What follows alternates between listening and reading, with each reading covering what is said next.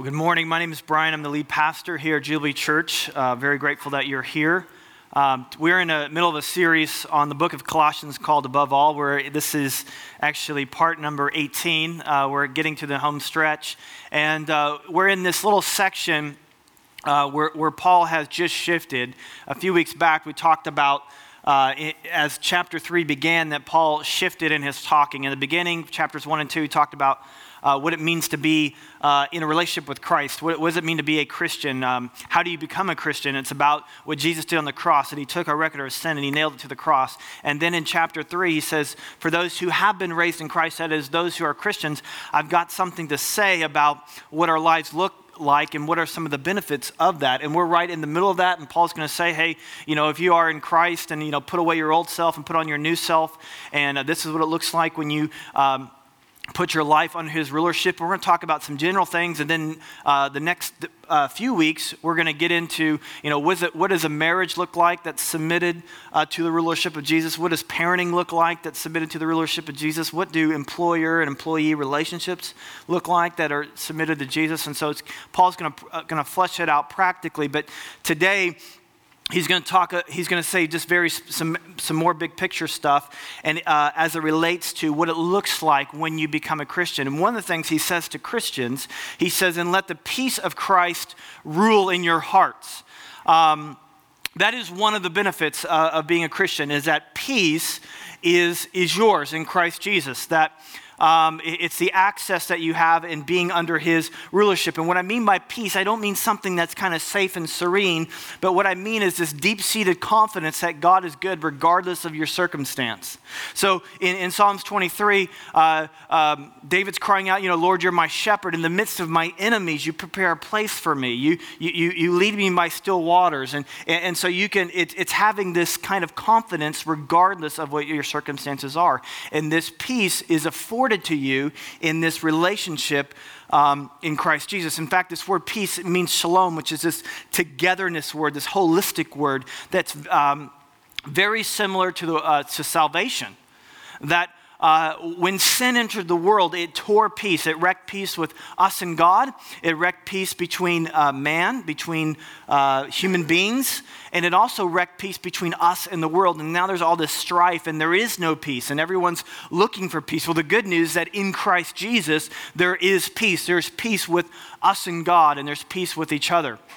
Now, ultimate peace will, will happen one day in heaven that's not here. We still live in a world that's broken, that's diseased, that's war ridden, and, and, all of that. But those who have tasted of the age to come, that is, those who have that are in a relationship with Christ, that are that have that are putting themselves under the rulership of Jesus. So when Jesus says the kingdom of God is here, one of those things, according to Romans 14, is righteousness, it's joy, and it's peace. Peace is for us. In fact, when Uh, Isaiah prophesied about Jesus who would bring salvation to the world, who would bring salvation to you. He called them, he called him the Prince of Peace. So this peace that we have, we have complete and utter access to in this relationship that we have with Jesus. And my question for you this morning is are you experiencing that peace? Do you, do you have peace in, in your parenting? Do you have peace in your job? Do you have peace in your relationships, in your finances? Do you have peace in these areas? That's why uh, Paul says, let this peace rule. You, you have to let it rule. You, you can be a Christian and you can reject the rulership of God, but when you reject the rulership of God, you reject the peace of God. So Paul says, let it rule in your life. I, I had a, um, a friend from the UK. Uh, I remember when he first came over to America about 10 years ago. Uh, uh, English citizens are a deprived race uh, for many reasons, and one of them is that they do not get free refills at, of soda when you go to a restaurant. I know, it's just harsh. It's harsh. And so this guy came over, and um, we at a restaurant, and he, like, you know, tore down, you know, he just gulped up his soda. And the, and the waitress kept coming by. He's like, hey, would you like a refill? Would you like a refill? Would you like a refill? And because he thought, well, I'm going to have to pay for this, he kept saying, no, no, no. And then finally I said, you know, you, we get free, free refills here. And he's like, and then he just kept getting, I mean, I never seen one drink so much soda in all their life. It was just kind of like, you know, it, it, was amazing what, what you saw there. He had access to it, but he didn't, he didn't let it happen in his life. And, and I think as a Christian, we, we can be that way. We can have this access to stuff, but we don't receive the benefits of it because we have to let it reign. And that's kind of the emphasis here is like Jesus has tore down these walls. He, he has defeated your greatest enemies. I don't know what you think your greatest enemies are, but your greatest enemies are Satan, sin, and death. I don't, I don't know what your problem is, but I think dying has got to be on the top of the list. But when we, when we have this, we have this peace that God, hey, if He defeated death, He's going to defeat everything else in my life. And He's got good things for me in store. And I'm going to trust in the goodness of God. It says in Romans uh, 8 28 that God works all things for our good. Um, not so much circumstantially, but he's going to take any situation that we're in, if it's a good one or a bad one, and he's going to, he's going to maneuver it into a good situation. And, and when you are under the rulership of Jesus, you can kind of be like, ah, oh, man, he's going to take care of things. When you're under your rulership, there's a reason to stress out. Man, if, you, if you're spending your money, man, I hope you, you know, it could be a rough deal. But man, if you're, if you're like, hey, God's running my life, you, you know, he's in charge of my finances, he's in charge of my relationship, there's a peace that comes in, in knowing that. You know, often we have this older van and there's terrible things that happen to it. It, it. It's wheezy, it makes noise, it's just getting old, and it's just, it's just like falling apart. And every time I have to spend money, I'm just like, well, you know, God, this is, this is your van, and, you know, if you want to spend money on this, that's fine. I wouldn't do that. But if, you, if this is your deal, man, and so peace comes over my heart. I don't get anxious about the car breaking down because I know ultimately God is in charge and He is in control. Um, Matthew 6, Jesus gives a command to Christians to do not worry. Do not. Did you know that Christians are forbidden from worrying? They're forbidden. It's outlawed. Worry and anxiousness is outlawed in the kingdom of God. Isn't that great news? What a relief. It's, it's outlawed. It, it, says that worry is something, he says, worry is something that the Gentiles do. Gentiles were those who, weren't, who didn't know that they had a Father in heaven who loved them and took care of them. Those who don't know that they have a Father in heaven who loves them and take care of them, those are the ones that worry. But you know that you have a Father in heaven. So it's outlawed. There is no worry in the kingdom of God. When you let the, the reign of God and the rule of God in your life, you're letting peace reign. It's what he's saying. Worry is not just outlawed, but it's unwarranted. Because we do know that we have a Father in heaven who loves us, who take care of us. Psalm 127, uh, verse 2, it says that it is in vain that you rise up early and go late to rest, eating the bread of anxious toil. If there's anxiousness in your life, uh, there's something that's off. It's like that. It's like a warning sign. You know, you, you have that check engine light in the car. You know that light that you ignore. You know I'm talking about that thing. That that it's kind of pointing to the fact that there may be a problem in your life. When worry and anxiousness comes up, it, it's a warning light to you that something may be off and you, you need to correct something. Anxiousness and worry is not uh, is not what how we are meant to live as Christians. Now, we should maximize who we are. We should maximize the abilities, the resources, the time uh, for maximum kingdom output, to, to, see the kingdom advance. We, we should apply ourselves um, with zeal. But when we take it to the level of anxiousness, it's a sign to you that you're in, uh, you're in wrong territory, that you've gotten outside of the reign of God. Now, I just said something that just made 99% of us think, uh oh. Hey, here's the good news, man. We, we, can, we can correct course like that because of the grace of God. That he, he's not bending over, he's not looking over and saying, well, you, you know, you guys, you worry and you're terrible. No, no, that's what he's saying. He's saying, look, that, he, he's trying to show us that there's deeper waters that you can swim in, that you can live a life full of peace. And it comes through receiving and submitting to his rulership and not your own. So if you're anxious about something, that, that's a sign to you that you've grabbed a hold of the wheel, that you've grabbed a hold of control of your own life. And now you're worried about it because you're wondering how it's going to play. But when you submit to his rulership, Paul's saying, hey, let peace reign.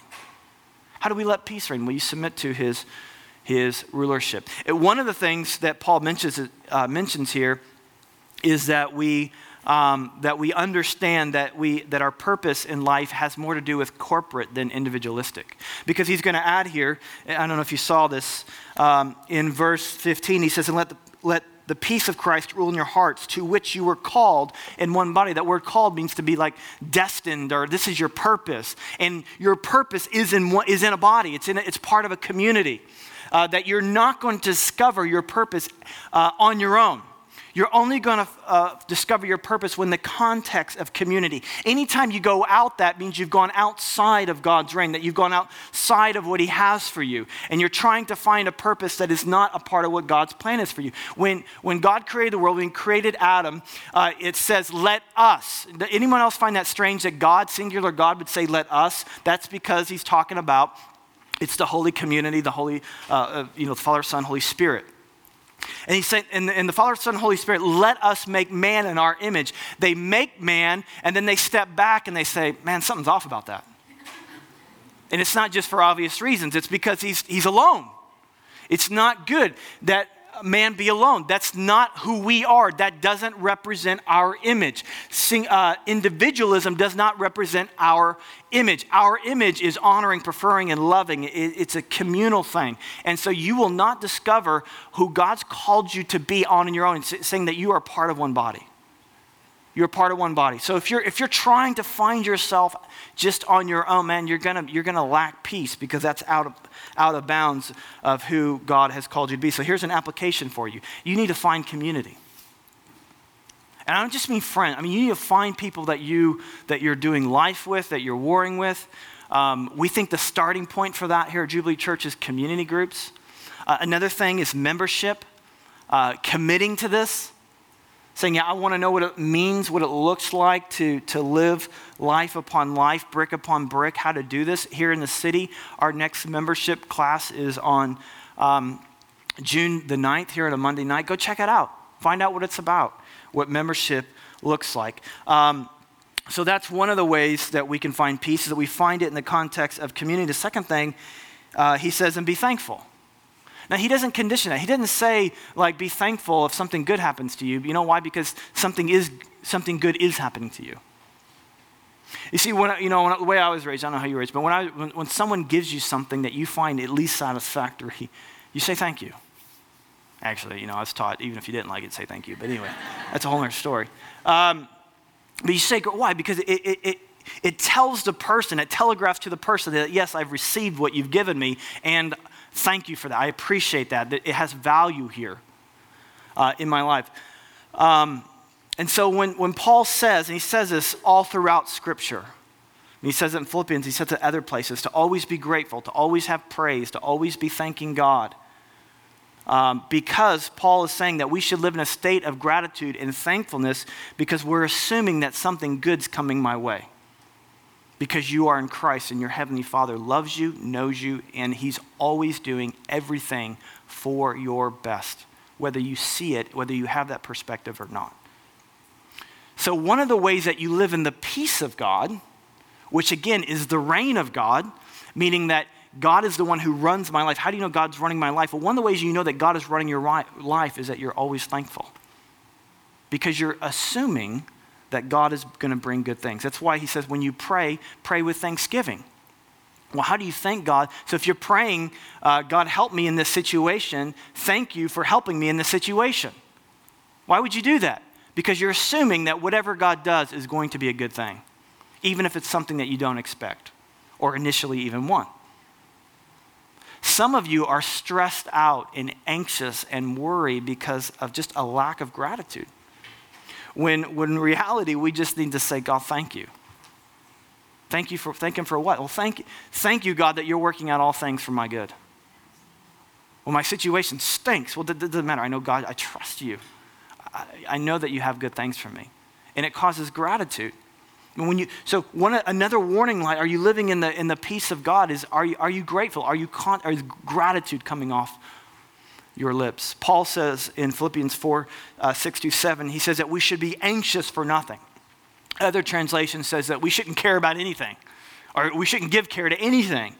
Uh, the other day I went out um, to a restaurant with Kurt McCutcheon, who's an elder here, and he paid the bill. And, um, you know, he, he said, hey, I'm going to pay for this, and he paid for this. And, you know, I, I said thanks, and I left, and I didn't care about the bill after that. I wasn't worried about the bill because he, cause he took care of it. Um, It would have been actually stupid for me if he's already paid the bill that I go back and like pay the bill again. And actually, we live this way as Christians. God has paid a bill. He's, he says he's going to give care to something, and we're all freaked out about what he's already paid for and what he said he was going to care for. So we're all worried about our identity and our place with God and have I done enough and da da da. When he says, no, no, Jesus paid for that. Why are you worried about a bill that God's already paid? Why are you worried about? So God says, don't worry about you know where you live, where you eat, these kinds of things. Uh, I, I love you. I'm going to take care of you. Why are we bring Why are we bringing care and anxiousness to something that God said He already was going to take care of? He said He was good. So we, we have this opportunity to live. When actually, when when you're stressing about a bill, when you're stressing about your life, a great thing to get yourself into is say, God, thank you for working out this situation to my good. Even though he, in your mind he hasn't done it yet, because he is doing it. And when you live in that state of gratitude, it's understanding that God is, is ruling my life and reigning my life, and He is organizing my steps. He is work, he's, he's bringing things about in my life. Gratitude is a big thing. Another way we get to the peace of God is by letting the Word of God richly dwell. So he says, so he says, let peace dwell so, living this new life that we have in Christ is we let the peace of Christ rule in our hearts. Um, we also let the word of Christ dwell in you richly, which means that word richly means deeply. Like we just don't kind of read it. I mean, we, we don't just kind of listen to it. We don't just kind of apply it, but we seek for God's word to get deeper and deeper and deeper, that we, we know we need to sit with it. We, you know, even we need to go after it. You know, I heard my friend, my friend PJ Smyth um, talking about God's word and letting it uh, go deep in your hearts. He uses now, he says, you know, you can rake leaves. You know, raking leaves is easy, but all you do is get leaves. Digging's hard, but you can find gold.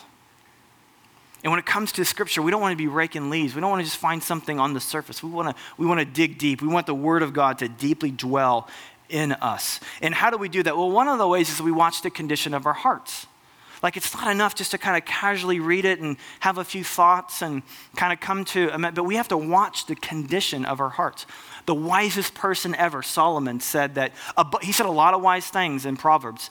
And of all the things that he said, he says, above all else, which means this is the most important thing guard your heart. Pay attention to your heart. This is what Solomon said is the apex of wisdom, is paying attention to your heart? Are you paying attention to your heart? Uh, parable of the sower. Um, Jesus uh, mentions three different kinds of soil which represent the condition of your heart. There's a good soil, which you know produces a big thing, but there's three soils that we have to watch out. One is a rocky soil. This means like you know that you hear the word of God, and it's like man, it's inspirational and it's awesome, and then it goes away. Sometimes people come up to me, and I, I know what the, I, I, appreciate their heart. They'll say, man, man, Brian, what you said today, that word that you gave today, man, that's really going to get me through to next week. And on one hand, I'm like, man, that's so great. On the other hand, I'm like, no. Uh oh, that's a problem. Man, we're not going after just little leaves and pithy statements, and this is how you can kind of make your Monday and Tuesday. But we're, ta- we're going for gold. We're going for some, we're going for the Word of God to richly dwell in our lives that begins to build a foundation for how we live, not just this week, but for the rest of our life. And then we take more gold and more gold and more gold. And, and the more that we dig deep into God's Word, it builds this foundation for this life that is full of peace and full of the reign of God. So there's the rocky soil. You gotta, man, is your heart just kind of like, you just, it, you, you hear it and then it's gone. You hear it and then it's gone. Maybe, maybe the thorny soil, maybe your heart condition is like the thorns. The thorn, it says that it says that the word of God came in, but then the cares of this life choked it out. And it doesn't just mean that it, it like it choked out Bible reading time. It, it, it definitely means that. But more than that, it choked out your application of it. I mean, there, there's just some massive themes in the Bible. Uh, I mean, community is one of them. We talk about that a, a bunch. Serving is another one. Uh, there's these things that God wants to build in you in the Word of God. And many times it's like, man, I would just love to, I'd love to do this, I'd love to serve, but you know what? I'm just, I'm just busy. I've got, I've got a job, I've got this, I've got that. I just can't fit it into my life. That is thorny soil. That is allowing the cares of this life to choke out you being able to apply the word. It isn't good. Jesus says in John 13, um, if you know these things, blessed are you if you do them. It doesn't do you any good to read the Bible and do nothing of it. It doesn't do you any good to hear a message and do nothing. That's not where blessing comes in. Blessing doesn't come in through knowledge and information. It comes through transformation that starts with knowledge. There's, there's things that we have to know. And then, but that's just a doorway to lead us into a different kind of life. And you'll struggle with the peace of God if you have this thorny heart that allows the cares of this world, whatever those cares may be to you.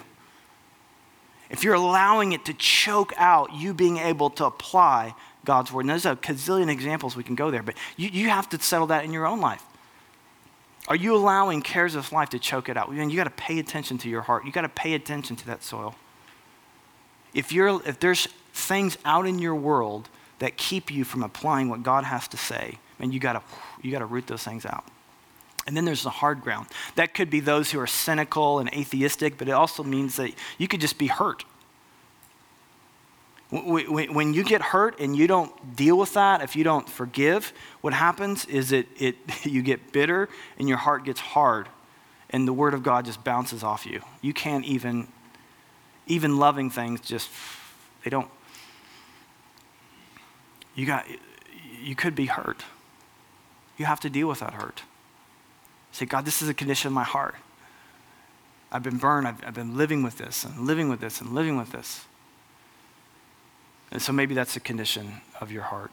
So it happens through paying attention of your heart. So we get the word of Christ to dwell deeply in us through that. But it also comes through uh, teaching and admonishing one another in all wisdom. Teaching, admonishing one another, wisdom. So there's a couple things that go together teaching and admonishing. If you have teaching and no admonishing, you're going to have like pride and lazy and the situation that where, where you're, you're not really living in the blessing of God, the peace of God, because you're hearing things, but you're not, you're not doing them. And if you don't have warning to go with the teaching, you're, you're not going you're not gonna stay on course. I mean, imagine teaching a child, hey, you know, don't do this and do this, but never warning them when they eventually stray. Some of you know, are you, are you telling me that I obey like a child? No, the Bible's telling you that you obey worse than a child. You, you obey like a sheep, right? And that's not a good thing. You, you, you're prone to wander. You're prone to walk off a cliff. You can't even make your way back if you see your way back. I mean, sheep are, in terms of intelligence, are the lowest of the low. And you tell me, how are you doing with what the scriptures have to say? You, we don't just need teaching, we need admonishing. Psalm 23, it says, uh, it says of God, it says, Thy rod and thy staff, they comfort me. What's a rod and a staff for? A rod and a, they beat the sheep with a rod, and they took the hook of the staff and pulled the, the sheep back in. Those things, they comfort me. Why do they bring comfort? Because you know that God's not going to let you veer off course. What does shepherding in your life look like? What does one another in your life look like? It, it, it means to be around a group of people who love you so much that they're not going to let you get off course. They're going to hook you back in, they're going to push you back this way. If you have teaching and no admonishing, it, it's, it's well, you have American Christianity, is what you have. But if you have admonishing and no teaching, that's no good either. That produces legalistic, cultish, insecure Christians who just do a bunch of things, but they don't even know why. We need both teaching and admonishing, and they go together. And who do, who's doing the teaching and the admonishing? What does it say there? It says one another. I, am a part of that one another. I stand up here and I teach, and I, and I hopefully I'm bringing warning and teaching together. But it's something that we do for each other. We're, we're meant to teach each other. We're meant to admonish each other. We're meant to warn each other. And then we do that with all wisdom. And we're careful about it. We don't do surgery without anesthetic. We, we you know, we, we love each other and we're, we're wise about it. What's the best way to communicate this to someone? How can I do? We're careful about it. We don't just want to get our point across. We want to like we want them to receive it because we love them, we care for them. But something we do one another. I read a stat.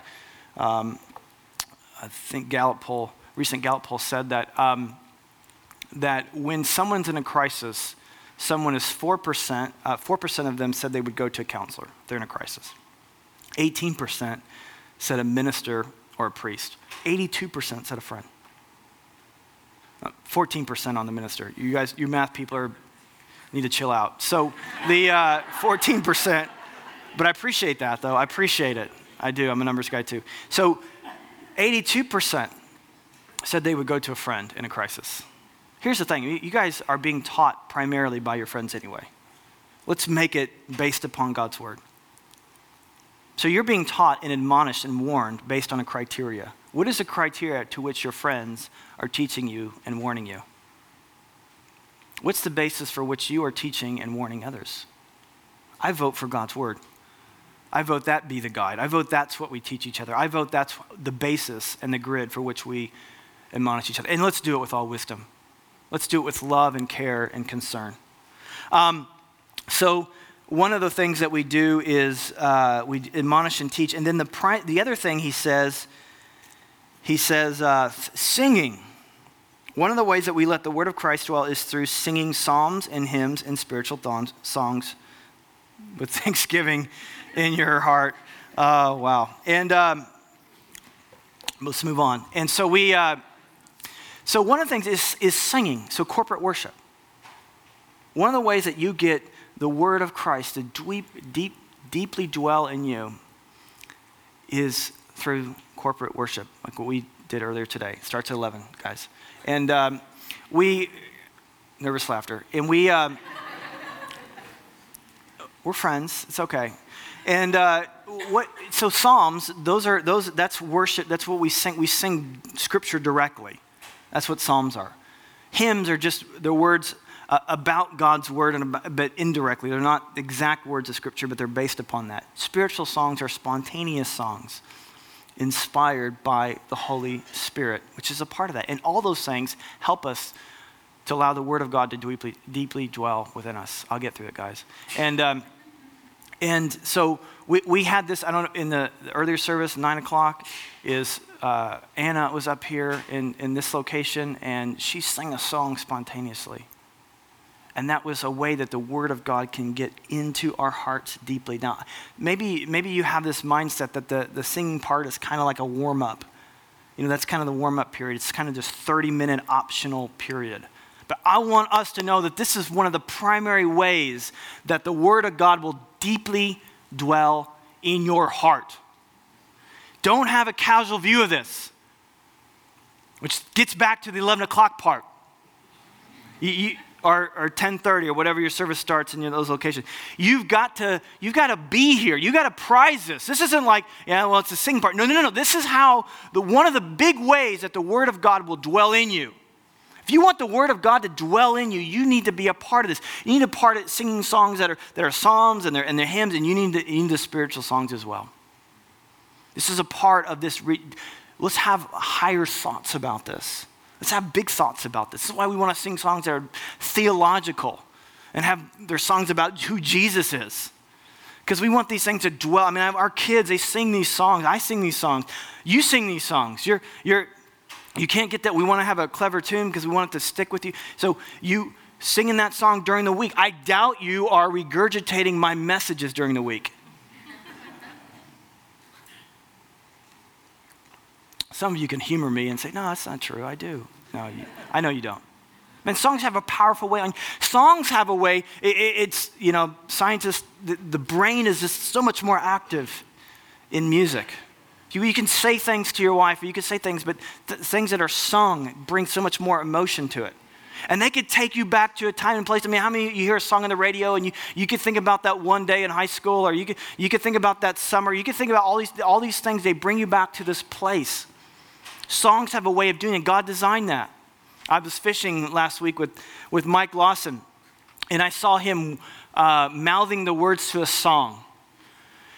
And uh, it was Saved by Zero um, by, the, uh, what's the, by the Fixx. If you know, it's a weird band, and, and if you don't know what I'm talking about, Mike's weird, and that's why he was it was blaring from this other boat that was, and I could look over, he's mouthing the words. And this, this song, uh, Saved by Zero by the Fixx, it was released in 1982, which is the same year Mike graduated from high school. And as he's word, I'm looking over there, and I could tell like he was back there, man. He was back his senior year of high school. I mean, his hair was feathered down the middle. He had his Trans Am T top. I mean, he was there, man. You could tell this song was taking him to a place. And that's the power that singing and songs have. And that's something that God designed. God didn't design it for to work out the way it's working out in Mike's life, but I'm saying like it's. He, he designed song to give us another way for the Word of God to dwell deeply in our hearts. Prize this time. Prize it. It's part of the design of God that it would, it would be in you. You want God's word more in you, man. Singing psalms, hymns, spiritual songs to one another, making melodies. It's gratitude and thanksgiving for what he's done. So he talks about just kind of our corporate worship experience, you know, this diet of Sunday and you know, a Tuesday night, a Wednesday night, getting together in group and teaching and admonishing each other, singing these songs. This is, this is what we want to, this is where Christ can become central and be built into us. But he's not just content for one day of the week or two days of the week. He says in verse 17, and whatever you do. Let's, let's go with the other six days. Let's go with the other five days. Let's go for seven days here. Whatever you do, in word or deed, that those Greek words for word and deed that they go together a lot to basically say all of your life. This encompasses all of your life. And whatever you do in word or deed, do everything in the name of the Lord Jesus, giving thanks to God um, the Father through him. So, whatever you do, whatever you do, whatever you're doing in your life, do as unto the Lord. Do as unto the Lord. Now, I think we all want to know God's will. Even if you're not a Christian, you still want to know what God knows. Uh, I know that because if you're ever in a bad situation and, and someone's health is on the line and you don't know what to do, you, you pray. When, when you're really at the end of your rope and you're not sure what to do, you pray. You want to know what God knows. And so we're, we're preoccupied with the will of God. And, but most of our preoccupation is with the particulars. Where should I live? What job should I have? When should I get married? We, are, we, we want to know the particulars. There's not a person in this room that doesn't want to know those things. Man, if you could know exactly what you should do in every situation, man, you want to know that. We all want to know that. But what if the will of God wasn't something that specific? What if the will of God was whatever?